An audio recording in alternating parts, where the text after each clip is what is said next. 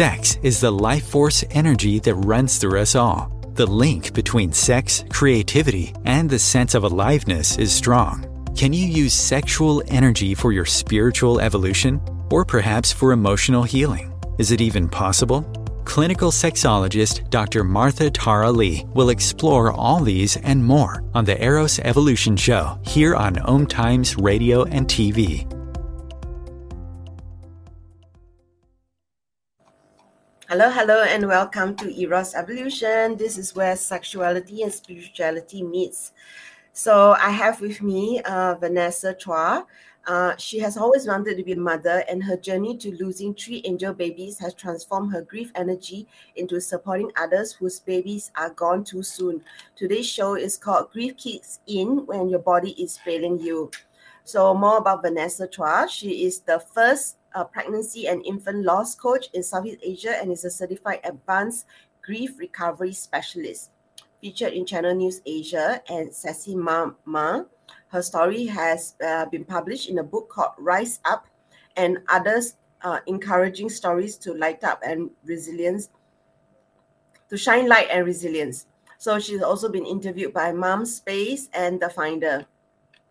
So there was an infection that attacked her attacked her right ear in 2012 so she removed her hearing bones and was permanently 100% right ear deaf. She had a baby at 2018 uh, and yet received another shocking news that the same infection has attacked her face in 2019 so she lost her facial nerves and the possible ability to smile and have clear speech with her child. So uh, vanessa is no stranger to different types of grief so you may find the sadness in grief intense and uneasy. Yet she finds a comfort in supporting others to release and move forward through coaching, support group, mindfulness, art, somatic, and journaling experience. So she's now the founder of Mindful Space, which is the first physical platform that allows holistic and fun play based activities for parents and children. So you can find her at vanessa uh, coach. That's V R N E S S A. Uh, it's a special tra- uh, spelling. So V R N E S S A. And uh, Instagram pregnancy.loss.coach. Uh, you also have a website, right? Yes. So uh, mindfulspace.com.sg is my Yes, correct. Website. Okay, mindfulspace. So uh, welcome to the show. Thank you.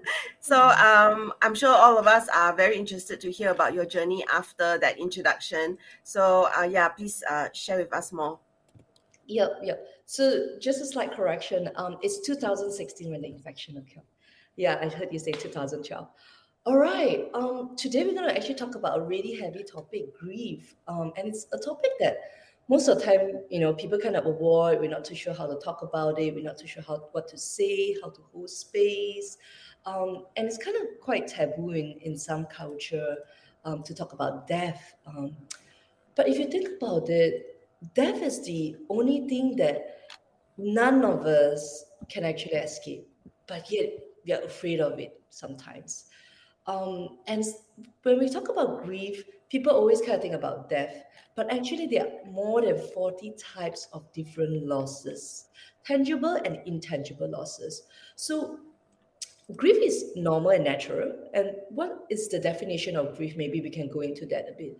So, grief is basically when you feel conflicted, the conflicting feelings caused by the end or a change in a familiar pattern or behavior. Okay, so it can be a death, but it can also be getting married because that changes you know the, the whole routine and lifestyle. And now you're going to be with someone else. Sometimes when you feel sad sometimes if you're happy it's it's two conflicting feelings. Um it it can be change of work environment. It can be pregnancy it can be retirement it can be troubles you know financially at home or you know with in-laws. During the covid um, we see a lot of people going through grief because it was um, change in working hours or condition, you know, change in the social activities, um, change in the number of family reunions, you know, uh, eating habits, going out, or sleeping habits. This can also be grief. Other types of intangible loss can be loss of trust, loss of safety, loss of connection, loss of approval, or even loss of control of my body.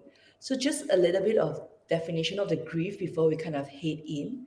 Um, so we understand that it doesn't necessarily always means death, right? Sometimes people have that uh, resonate grief with death. It can be as long as there's a change, stop or end or change in your behavior uh, or pattern um, that you are used to. Okay. And here today, I'll talk about a few things of the grief that I actually go through and uh, my journey to who I am today. Um, my when my body initially failed to have a baby, I, as a woman, kind of feel ashamed, right? Um, because I was quite a healthy eater, you know, I had quite a healthy lifestyle. Um, and I got very frustrated, angry. Why is this occurring again and again? You know, and and the message um, that society is sending me, uh, and myself is sending myself, uh, especially, it's like I'm I'm not good enough. You know, um, at that age where all your friends are starting to get babies, you know, social media is bombarded with gender reviews, baby shower, you know, my baby crawling, baby birthdays. It's it starts to get into me a little. Um, almost there is a sense of needing that validation and approval that oh i'm part of this you know i'm part of this society i'm okay you know um, that sense of belonging and then when relatives starts to ask you during like chinese new year or gathering that's that's one of the things that i didn't really enjoy a lot because it kind of made me feel like something is missing and i'm not there yet and oh and i really really um I really get annoyed when sometimes people tell me like, "Oh, you understand when you're a mother. You will know when you're a mother. You know now you don't understand yet," because kind that kind of fits on to like, ah, you know, you're, you're you're still not there yet. You don't know yet, right? Um, so my my first and second was uh, what people would call uh, unplanned pregnancy loss, which is um, in other words, miscarriage. I kind of don't like to use the word miscarriage sometimes because it brings the negative connotation of like I intentionally miscarried a baby. Um, yeah, but a lot of times it's it's beyond uh, what we can do at that time. Um, my third pregnancy loss was a planned loss, and that was really really hard. Uh, even initially for me to come out to actually talk about the story, um, because what people would call abortion and immediately there's that judgment, right? Oh my God, you bought the baby, you know, what kind of mom are you? What kind of woman are you? Um, but then I was like, as I start to come out and I start to hear the story of other people, I realized that it's actually a very powerful journey uh, of empowering myself and others as well. Uh, a lot of women started to come out and, and tell me, like, Vern, you know, I've never ever told someone that I've actually aborted, not even my spouse.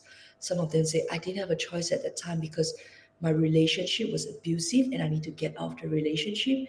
If I have a baby, you know, the, the child will be stuck, you know, and it will be victimized. Um, so there was a lot of story behind that. Um, for me, I needed to abort. Uh, I'm not justifying um, what I did was right, but I'm just saying that my reason that need to let go of the baby, which was a really, really, really tough one, um, maybe before I tell you the reason, I tell you the journey first. Um, my first two pregnancies, you know, um, people, the old wives' tale, especially in Asia, you know, not to tell anyone until you, you pass the first trimester, until you pass the three months mark. Um, and and I'm a person who doesn't really believe in old wives' tale. Neither do I follow. Um, and then when I lost my second one, I was like, mm, maybe there's no harm, you know, maybe I'll try. So I actually flew back home uh, to stay with my mom. And I did everything the old wives' tale kind of like, you know, um, don't do rigorous exercise, you know, um, be gentle. So I just eat and sleep every day and being far away from my husband that uh, I wasn't too happy about because I feel a bit lonely. Um, and then I didn't even tell my close friends; they were near near me. But by the 12 week mark, I remember very clearly. I was very very excited because I was like, "Ah, oh, this is it! I can finally go out and tell my friends and do my things, have a life." Because for the past three months, I was just like eating, sleeping, watching TV, reading book, and was just staying very domestic, which uh, is not very in in me. You know, not very natural for me. Um, And during the scan, there was a moment of silence. And immediately, that awkward silence felt very, very familiar, very familiar to me. And I started to get a little bit like, okay, it's coming again. And then he was like, oh, can you turn to your left again, right again? Mm. But I could see the heartbeat. I could see the heartbeat. So I was like, there's heartbeat. So, so you know, because the first two, there wasn't a heartbeat, right? And um, when he told me that the baby's organs were outside of the baby, I literally just broke down. I, I, I didn't know what to think of at that time. He'd say, you know, the baby's stomach was outside of the baby. Uh, the baby intestine was outside of the baby. So if we were to deliver the baby, um, it will have challenge with eating, breathing, digesting, going to a toilet. Um, it will need to be on tubes. Um, and then they will try to push all the organs, make a hole and push all the organs back after they deliver. And we're like, okay, okay, let's research and see what's the possibility. And at that time, the doctor um, actually kind of hinted us that um, he thinks it's wiser to actually let go. And at that time, I was like, no, no, no, it's, it's we have hope, we have hope. We're gonna we're gonna try.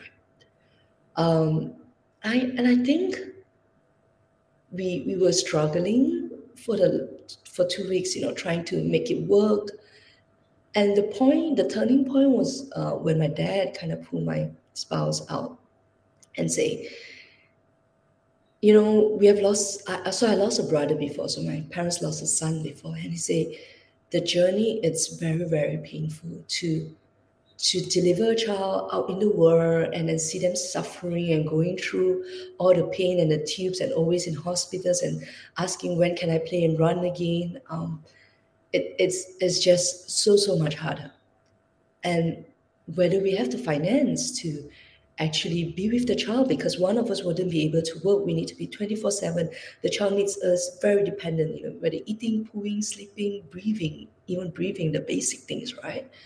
Um, you know because if you don't have the finance then what's going to happen? You know it's going to suffer more. And that that was a really hard decision. Um, and pulling off the plug was, I think, the most, um, to today, the most difficult uh, moment in my life because what happens is the baby's organs was outside of the baby and literally the doctor has a really really long needle to put through my stomach to reach the baby and try to reach his heart to stop. But the baby was facing uh, so the it was instead of facing upwards towards the belly button because of its organs it was very heavy it was facing backwards. So the needle was just there waiting for the right moment to stop the heart and we we were just waiting and and that's such a killer i remember the minute it stopped the heart i broke down so bad um because i took its life away right i didn't give it a, a chance um, and I was just trying to say, you know, I'm so sorry that I need to do this. I really wish I don't have to do this. And it was a very intense journey.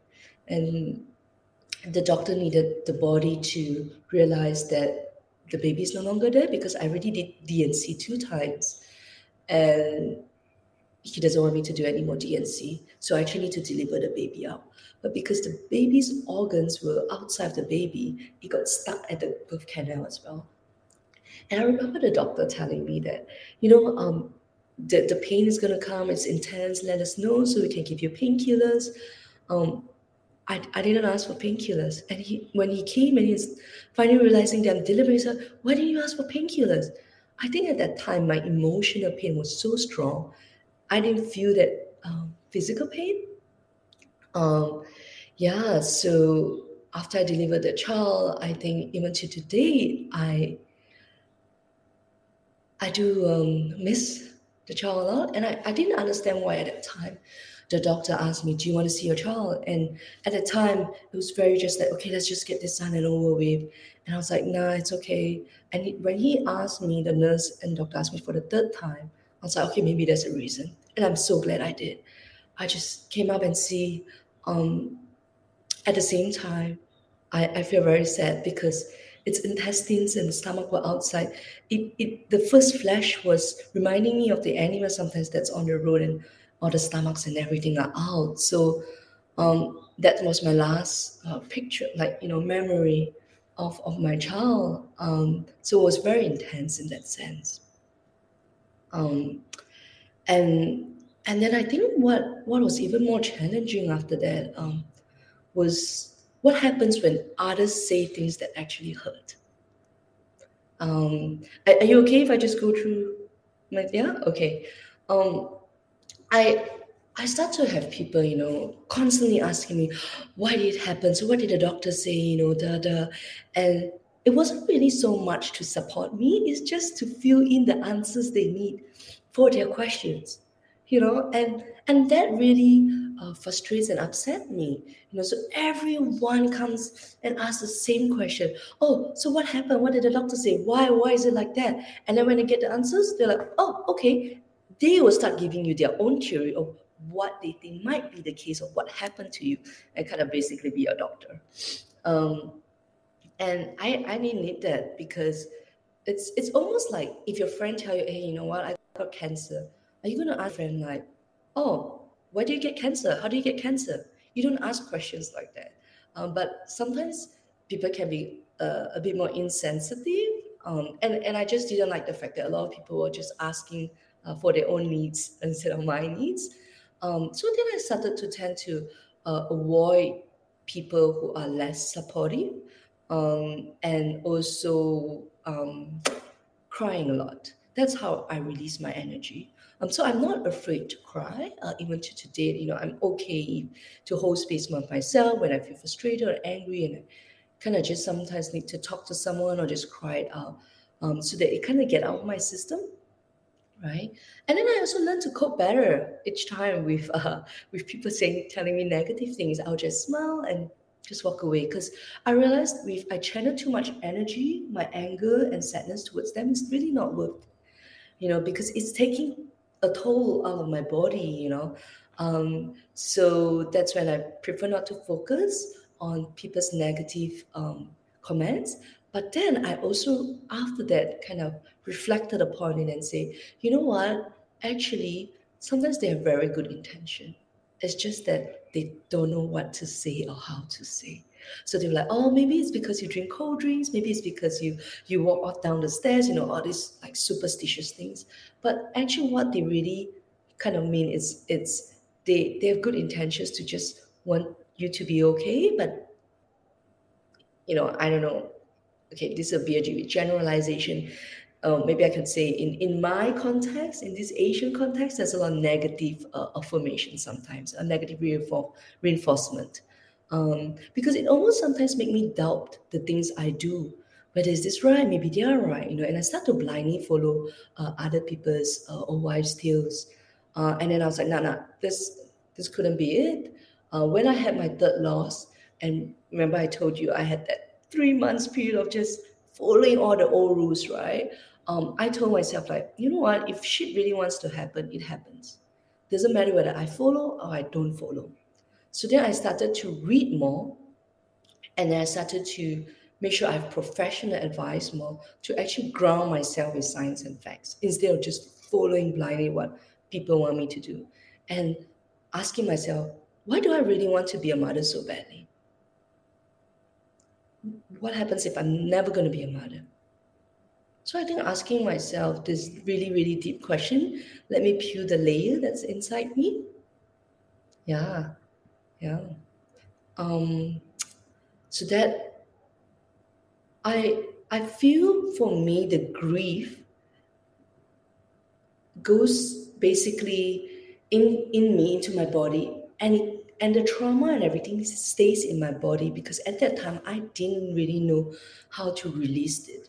So if I look back at the sequence of activities in 2010, I knew I had an ear infection, uh, but the doctor didn't want to open and operate it because they feel like if they were to open it, they're going to introduce more things to it. And you know, the doctor can only see what and um, the doctor can only see and diagnose based on your CT scan, your X-ray, your MRI scan, you know, and it's black and white and things like that.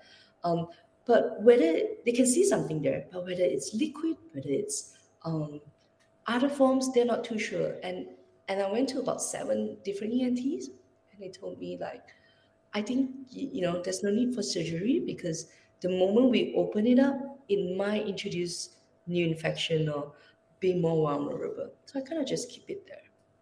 But then 2014, I lost my second child. 2016, I lost my um, third child. Very, very closely right after that, my infection that has been inside me for the past five, six years suddenly just started to attack me very, very aggressively. Um, and by the time I went to the doctors, right, the doctor said, Oh, you're actually one year deaf. And I was like, Oh, I, I didn't realize that. Um, and some of uh, the people was, was asking me, Wait a minute, but what makes you first go for a checkup, right? Um, to test your auditory back in 2010. And that's also a really funny story because my cousin at that time used to live with me and she gets really really frustrated with me. And one day she just shouted at me and say you know what? I think you're really i think you're really deaf. You can't really hear what i say to you all the time. And then i was like oh really? Maybe i should really go for a check. And that's how i actually found out in 2010 i had a ear infection. Um, and they told me not to do anything about it but what i realized after my third pregnancy loss the, the grief in me kind of agitated the whole thing it got uh, more invasive, right? Because I feel you can we can manipulate what our brain wants us to believe, right? Um, if you tell your brain enough times, you kind of believe it's true. But the thing is, the body doesn't lie. Uh, that also started my journey. Like, hmm, maybe there's a lot of trauma. Maybe um, there's there's a lot more grief than I knew how to cope. Um, then I became learning about somatics, became a pregnancy loss coach, learning about grief recovery. Um, but when I initially find out that I was 100% one year deaf, shock is one for sure. Um, because you know it's it's been benign for so many years, um, and I remember very very clearly. I was able to manifest and hold my body to be okay for a lot of events. So, giving you an example, when my ear infection hit, the doctors didn't have a slot for me yet. Um, the doctor that I have was three months uh, waiting list, so I needed to wait for three months. Um, and I remember because the infection kind of ate up my hearing bones, and every day it's basically like termites. Whatever it comes across, it kind of eat it up. So my flesh, my bones, my nerves. So basically, can you imagine every single day you're not too sure what it is? It's like a knife kind of like um, peeling each layer off you. And I was in so much pain. There were days I couldn't even get up from my bed. The minute I get up, I got vertigo and I start puking. Um, and it, it was just really intense. And then when I told the doctor, I'm not too sure if I can wait three more months. And he was like, Oh my God, your condition is actually quite bad. Can you come in? We, we, we need to do the surgery as soon as possible. Right. Um, and I realized my coping mechanism at that time was I was trying to be strong. Uh, not so some for myself, yes, but also for others. I was worried that I was going to be a burden for other people. So I was trying to stay as positive as I can. My husband at that time was very worried. You know, I was like, oh, how are you going to be coping? And I was like, you know what? The good thing is I'm already one year deaf, like without even me realizing it, because the infection ate up my hearing bone. So there's a gap, right? So when sound vibrates through, it cannot actually reach um, my cochlea because there's a gap on in my bones. Um, so I told him that, you know, it's okay. At least I got the other ear. So I 100% deaf in my right ear and I just purely listen with my left ear. And because I'm a, as you can see, I'm quite a chatty person, I didn't even have uh, time for Dr. Martha to ask me any questions yet. I told him that um, it's okay because at least I can still talk. Um, I'll be more depressed if I can't talk, right? So I can hear and I can still talk. That's okay. And I remember me being trying to be very strong for the people around me. Um, but inside me, am I scared? Hell yeah. I'm scared too, right? Um, but that's part of me coping, right? Um, and and and then I started joking, saying, you know what? Now literally, I have selective hearing, uh, and you know I could also tell, tell my husband that now that you snore, I just need to sleep on the other side, and I can't hear you. You know, it's like a mute button, right? Um, but then of course there are other grief because uh, I could not dive again. Um, they reconstructed my hearing drums. Um, so it's a fake one, it's not really a functional one. So I can't actually uh, equalize myself. So that was also a grief because I used to be able to dive and I can't dive anymore. So, you know, different patterns of grief, right? Um, yeah. Do you have any questions for me before I continue? No, I just really appreciate you um, sharing with us your story. Yep. Yep. And and then um that that kind of passed. So I've like 20 hours teachers, you know, and I'm like, okay, that's that's gone, you know. But the doctor did say to me that in your lifetime there's a 10% chance of reoccurrence, you know. And I was like, but I'm healthy, I'm young, I'm okay, you know. Um, and then 2018 I got pregnant, right? Um, and no, sorry, 2017 because I delivered her in 2018. Um, how did I feel when I was pregnant again? Was I scared? Was I anxious? Um, yes, I was excited. Yet, what if it happens again? And I think this this is um, what a lot of moms uh, who got pregnant with their rainbow baby uh, feel when they share with me. Like they're always constantly, is there heartbeat? Is there, you know, am I doing things right? You know, um, and I remember I told myself, you know, on your third pregnancy, I tried to do everything that people kind of tell me that I should do, but shit still happens. So yeah. this time so, around, I'm gonna, sorry. Yeah, so uh, sorry, but we do have a break and we'll come back and uh, Vanessa will share her story more later. Yep. Om Times TV Imagine becoming a super influencer. Reinvent yourself, invest in your brand, and then manifest your success with a robust spheric approach. Om Times Media and Broadcasting offers a unique and multifaceted way to become the spiritual and conscious influencer you deserve to be by putting your message across our powerful platform with its proven record of integrity and excellence. Through our produced shows, Om Times offers the opportunity to become a social media TV personality, a radio show host, an Om Times magazine columnist, and a syndicated podcaster, all in one shot. By live streaming your show on Om Times TV and broadcasting it across the extensive Om Times radio and TV networks, you become more than a host. You become an ambassador and a force for positive change. Om Times. Open yourself to the possibilities.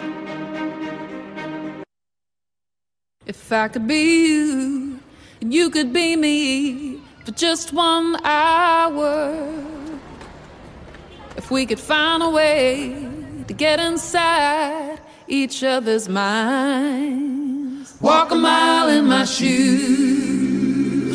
Walk a mile in my shoes.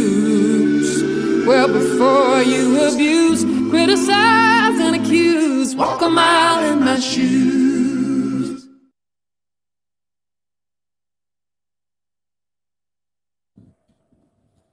Hi, welcome back I'm uh, with Vanessa Chua, and uh, today we're talking about pregnancy loss. So just before the break, uh, she was sharing about uh, the loss of her three babies and uh, how she got pregnant uh, for a fourth time. Uh, so and also her her hearing loss on her right ear. So you can check out her website at mindfulspace.com. So thank you uh, for sharing your story. So you started to uh, share about um, how you got pregnant for a fourth time. Yep. By the way, it's uh, mindfulspace.com.sg. Ah, right. Okay, sorry. Yeah, yeah, that's fine. Um, so yeah, when I got pregnant for the fourth time, I told myself like, Vanessa, you can go through what you've been through and just stay home and do all those things, you know, um, or you can let your child experience and see the world, feel the world through your womb. I don't know whether this child is going to make it or. Is whether going to see this world or not. But in this moment, this bonding, this journey, what do I want? Do I want my child to be having fear and living, you know, feeling that emotions in me is always anxious, right? Or do I want my child to, you know, maybe it's a short moment, but it's a good moment. So there are days that are, you know, when there's less kicks, I'll be like, okay, maybe things might happen again, but also telling myself, if a miscarriage or loss is going to happen, there's nothing I can do to stop it anyway, right? I've already eat healthy, sleep healthy, do all the things I can. Um, a lot of things are beyond control. So, you know, as long as I'm not like being unhealthy, life goes on because there's nothing much I can do. So with that mentality, with that mentality, I remember very, very clearly um, that I actually went to travel to Nepal and hike uh, while, while Alvana is actually my baby, my, my womb. Uh, and of course, I, I didn't tell anyone except my husband and doctor visit, right? I did tell my parents because uh, not a good example, okay? And I hope that when my daughter grows up, she doesn't follow my footsteps, but I, I don't like to be nagged. Um, so I tend to do things, then tell, right? But I make sure, like the doctor say, it's safe. You know, don't go above ten thousand feet. Um, make sure there's enough oxygen. Make sure there's a hospital nearby. We kind of changed the path uh, that we hike in Nepal. We had a porter to carry my things instead of me carrying. You know, because um, this is our second trip there. Uh, and I remember um, we I continue to work. I continue to go for family gatherings, for weddings in, in seven different countries, you know, Japan, Hong Kong, Australia, Philippines, Malaysia. Um, and what was very, very empowering for me was I took a hypnobirthing course. And that was a life changing for me because in the hypnobirthing course, it basically tells you for thousands and thousands of years, women has body has been engineered to conceive children you know, and and and labor kids, you don't need to go and tell your baby, can you please grow hands? Can you please grow hair? You know, it just naturally happen. And in in the back, you know, in the olden days when they're farmers and things like that, they really just trust their body. They don't have cesarean, they don't have epidural, but you know, because now with in in more modern medical people like speed, fast, convenience. We kind of just go to oh this cesarean, you know, this is, is the choice, right? But hypnobirthing was teaching me how to just trust my body and listen to my body. And one of the best decisions I made because I remember very clearly we were in Yarra Valley in Melbourne. And I was a driver because I'm not drinking, the others are drinking, so I'm driving. And yes, the water decides to break in when we are out in the wineries, right? But it wasn't a gush of water, it was just a little bit of sip. So I kind of thought that, oh, maybe there's just more discharge. But by noontime, I know that it wasn't discharge because my pants were all wet. My black pants was all wet. So it's good to wear black because nobody would notice it. My mom, my aunt, my cousin, they noticed it. Um, but then I called the hospital, and because I was hypnobirthing trained, I was very calm and I was able to tell them what's the color, order, amount, and time. And then she said, "Ah, sounds like your water has, you know, broken." And I say, "Okay." Uh, and she says, "You can come in this evening." And and that was a keyword I catch. Like, oh, you mean this evening? Like, I don't need to come right now because when I called, it was about three o'clock. and my my water broke at ten, right? Um, so I said, okay, I'll come in this evening. That's fine. And I actually drove everyone back to Melbourne. So it was like a, uh, with the jam, it's about two hours ride. And when it, they didn't know, you know, I was having contraction as well. When I went to the hospital, because I was so calm, they, the nurse didn't believe that I was delivering right? Um, she was like, uh, I think you can come back tomorrow because, you know, when people have contraction, they, they, they won't be so calm. I was just breathing in and out. There was no drama, no screaming. I was like, nah, the intensity and the interval, because in hypnobirthing, they also teach you how to count the timing. I said, it's coming. And she's like, nah, I don't think so. And because at that time I was able to to joke around as well. And she's like, I need to keep the emergency room for the ambulance. And then in my mind, I was like, uh, no, I'm gonna deliver tonight. When she came back 15 minutes later to ask to usher me out, I was very, very firm. I say, the baby's coming out. I'm delivering the baby. I'm not going anywhere except the labor ward. Um, I, I, I didn't budge at all. There was no room for negotiation for me at that time. I was very, very firm. I was very, very clear what I want. Um, and they had no choice but to take me into the labor room. And then she checked me again. She said, Oh my God, you're 10 cm dilated now because 45 minutes ago, I was only 3 cm.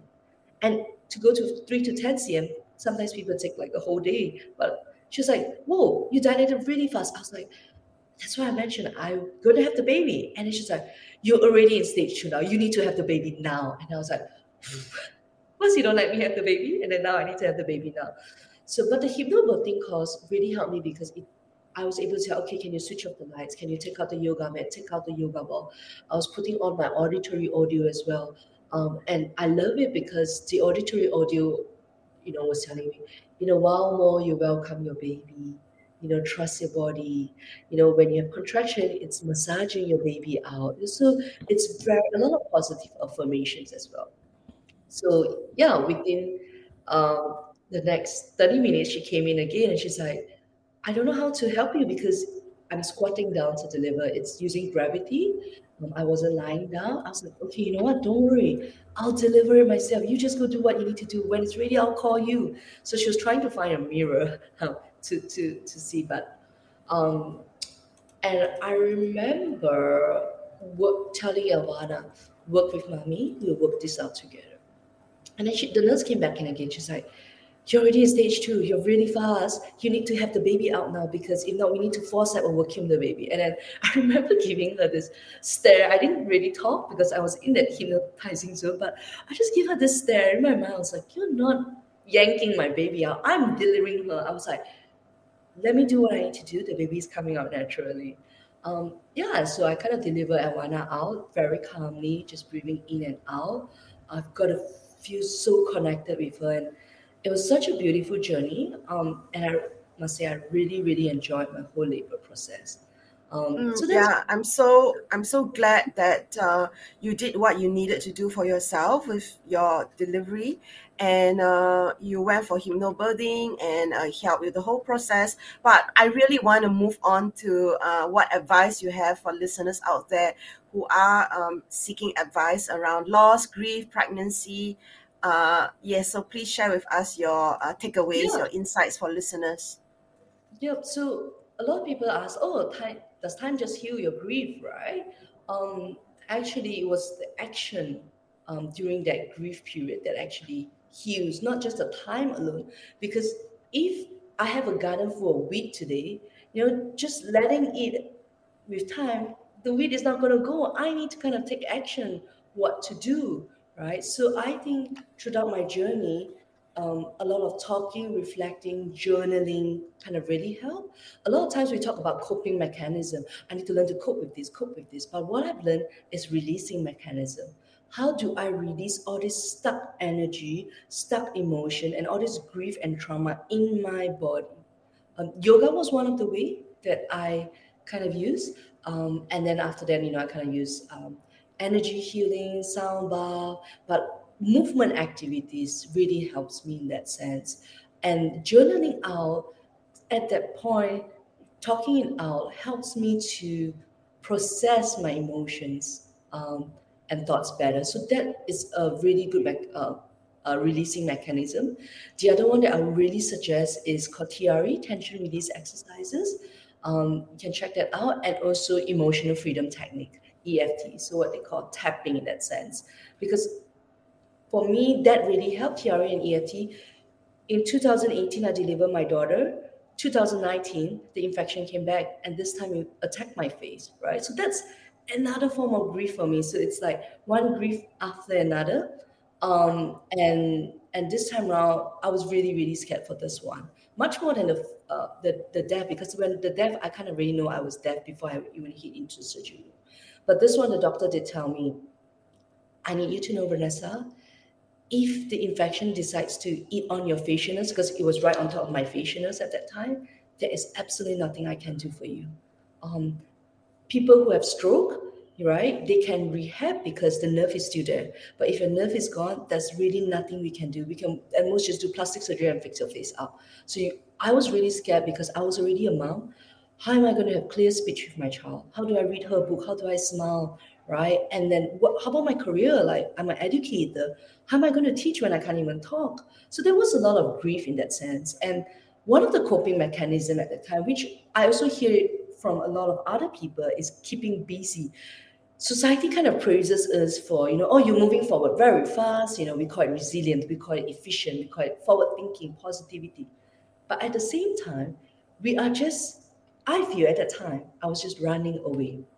I was just packing myself with so much activity back to back that I don't have time to think and feel. I was just doing but I wasn't being. Um, and I tend to like to be out a lot. I don't like to be left alone, you know. Um, and that was my coping mechanism. Does it solve the problem? Hmm. It distracts me from the problem.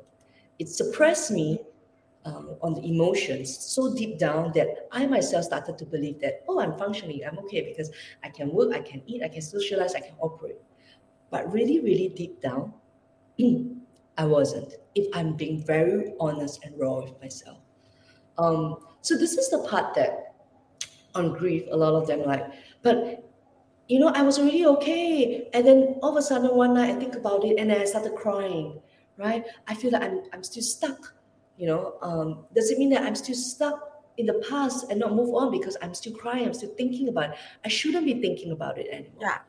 So this is and, where the body speaks yeah we get it this is where the body speaks uh, so you you had the threat of uh, um, the infection of attacking your face and obviously it's uh, okay so i'm very glad for that but i really want to move to um, uh, your work you know holding space for other mummies maybe you can share a little bit uh, other tips for listeners out there um, around uh, dealing with loss and grief besides mm. uh, what you just met, shared, uh, mm. shared like movement journaling and different modalities of healing like what do you what do you do in your work uh, to support other mummies so what i do every um, two months biannually uh, by bi-monthly not annually i kind of hold a circle uh, for them uh, for moms who've been through pregnancy loss on and dads as well but this is so this is very much on pregnancy loss. But I do do other grief work as well.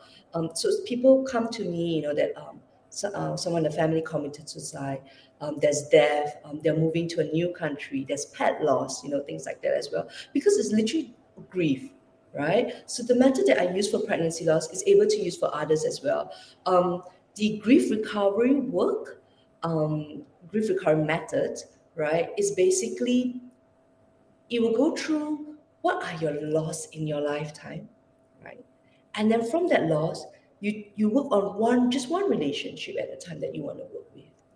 And we kind of what we do is a lot of completing that emotional pain saying things that we might wish that we could have said but didn't say things that we wish could have been better more you know things that i should i could you know things are these are like all undelivered communications right? Or expectations that we have, but wasn't able to kind of bring it out.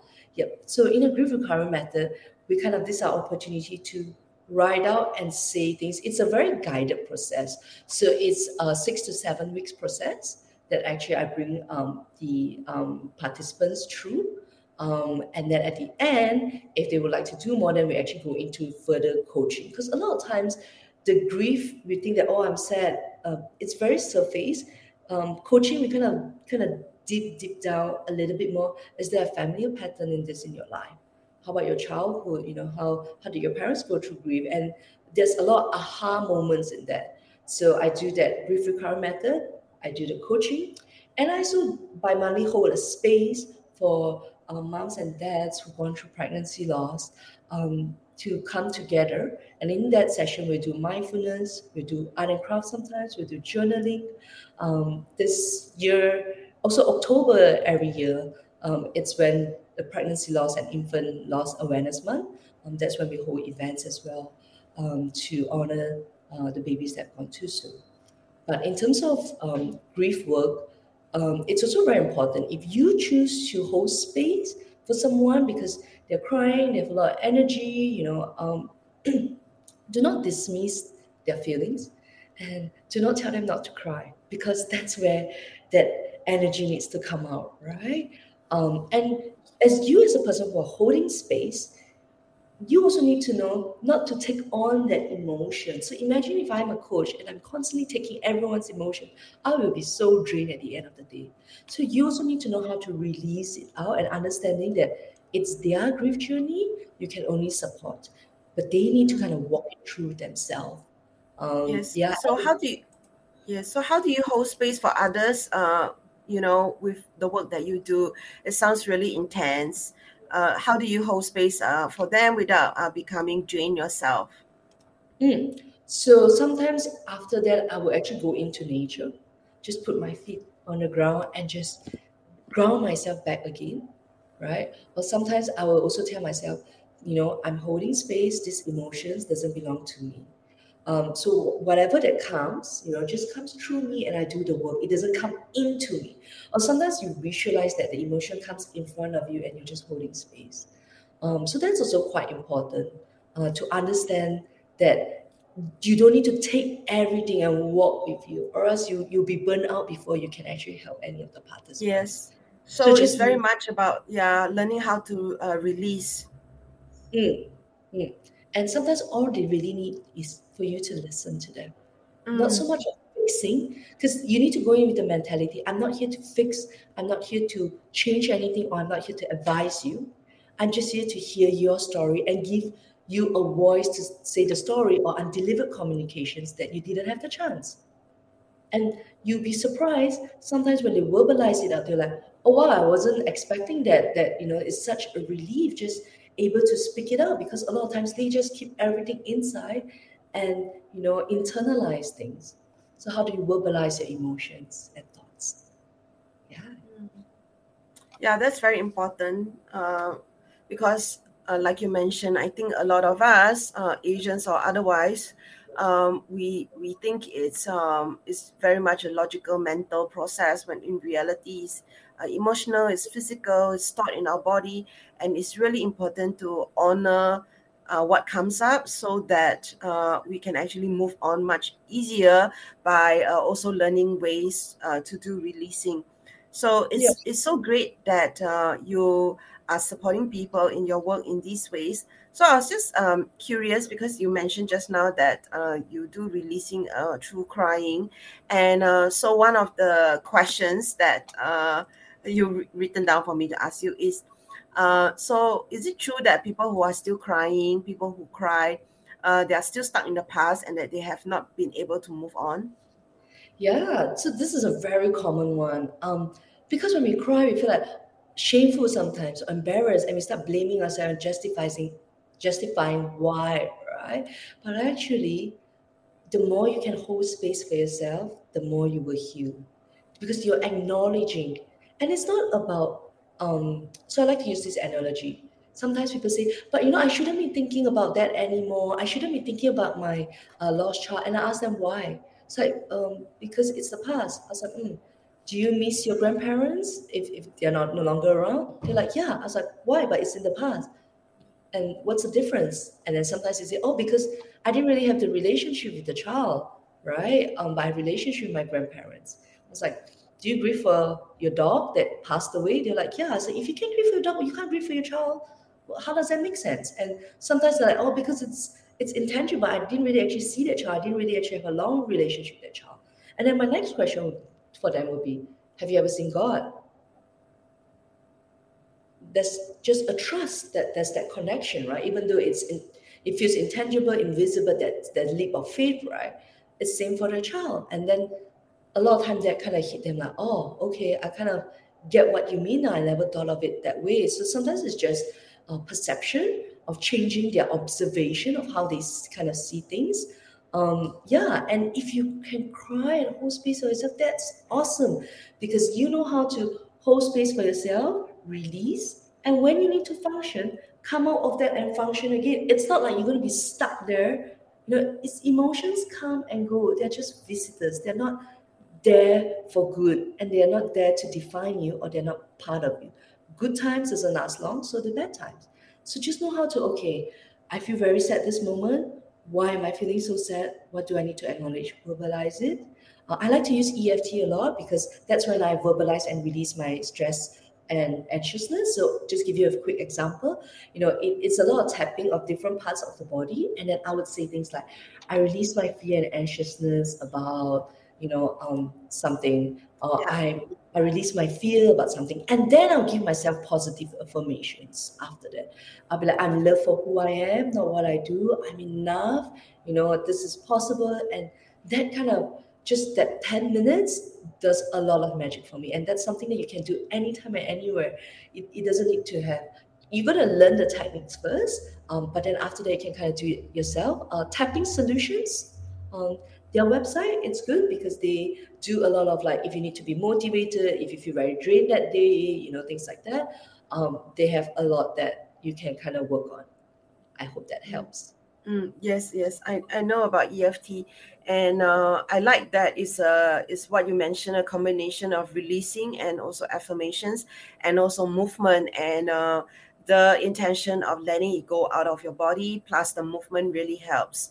Uh, you can be really gentle about it. I think a lot of times uh, when it comes to healing and releasing, people always think of like uh, what we see in um, the movies and dramas, you know, where there's like wailing and howling. But in reality, um, a lot of times, um, because of embarrassment, because of uh, culture, I think we we we don't express the way people assume that we will express, and it's so important that whatever way we release is the way that we release. And uh, we just need to um, develop the self-awareness um, that you're talking about. So it sounds like a really um, deep uh, journey of um, uh, healing development and releasing that you have gone through. And now you're uh, doing your best work of supporting people who are going through grief. Um, i feel like this this has become uh, your passion and your calling. So, what do you see uh, for yourself for the future? I actually hope wish this work could spread more, um, because a lot of people are like ah, it's very emotional work, and you know, it, it's it's very heavy. Um, they're not too sure if, if they can take it. Um, so I kind of wish that I can hold more circles and support more, especially men as well. A lot of men, um, people think that they don't grieve because they don't cry, but people relate crying as grieving. That's also not true. Men has delayed grief. Um, you know, they might grieve in terms of anger, frustration. Um, so it's a very different method. And so that's what I kind of do in my coaching session as well. So I kind of want to briefly touch on the grief recovery method as well. It kind of teaches you what are the different myths of grief because sometimes it, it talks about you need to be strong for yourself and others. You know, uh, time with you, you know, it'll be okay. Uh, keeping yourself busy, um, so these are like the myths that we kind of go through, and and a lot of times they're like, ah, I didn't realize I was so stuck in that myth that you know I wasn't allowing myself to actually grieve, and grief yeah. will really through your body yeah. yeah it is what it is you know and it's different for different people.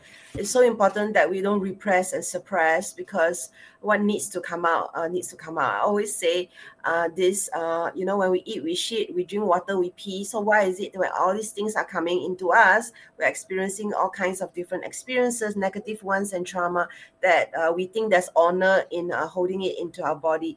In reality um um, by letting go, by acknowledging, holding space for ourselves. I love what you said, holding space for ourselves. We can actually uh, be able to be healthier um, people. So I'm so glad uh, for the work that you're doing. So I want to do a shout out uh, once again. Uh, so your website is uh, www.mindfulspace.com.sg and uh, you can find vanessa.coach at Facebook and uh, on Instagram pregnancy.loss.coach. So thank you so much, Vanessa, uh, for coming on this show. Thank you. If I can end with a word, I would say there's no timeline in grief. Grief at your own pace mm. at your own time. Yes, that's so true. Thank you so much. I this is uh, this has been such an important uh, and yet sensitive um, topic. I'm so grateful for you for uh, sharing your uh, personal story because there's nothing that connects us more than stories, and um, it's it's it's. Uh, I know it's also very emotionally exhausting each time to reshare it. So uh, thank you so much for all that you do. Uh, yeah. So next week, uh, we are going to uh, be talking about body image. Uh, that will be like the last episode. I'm going to be taking a break uh, for now. So uh, do stay tuned to the last episode of Eros Evolution for now. And uh, I'll, yeah, do check out my work as well. That's eroscoaching.com. Thank you very much. Thank you for having me. Bye.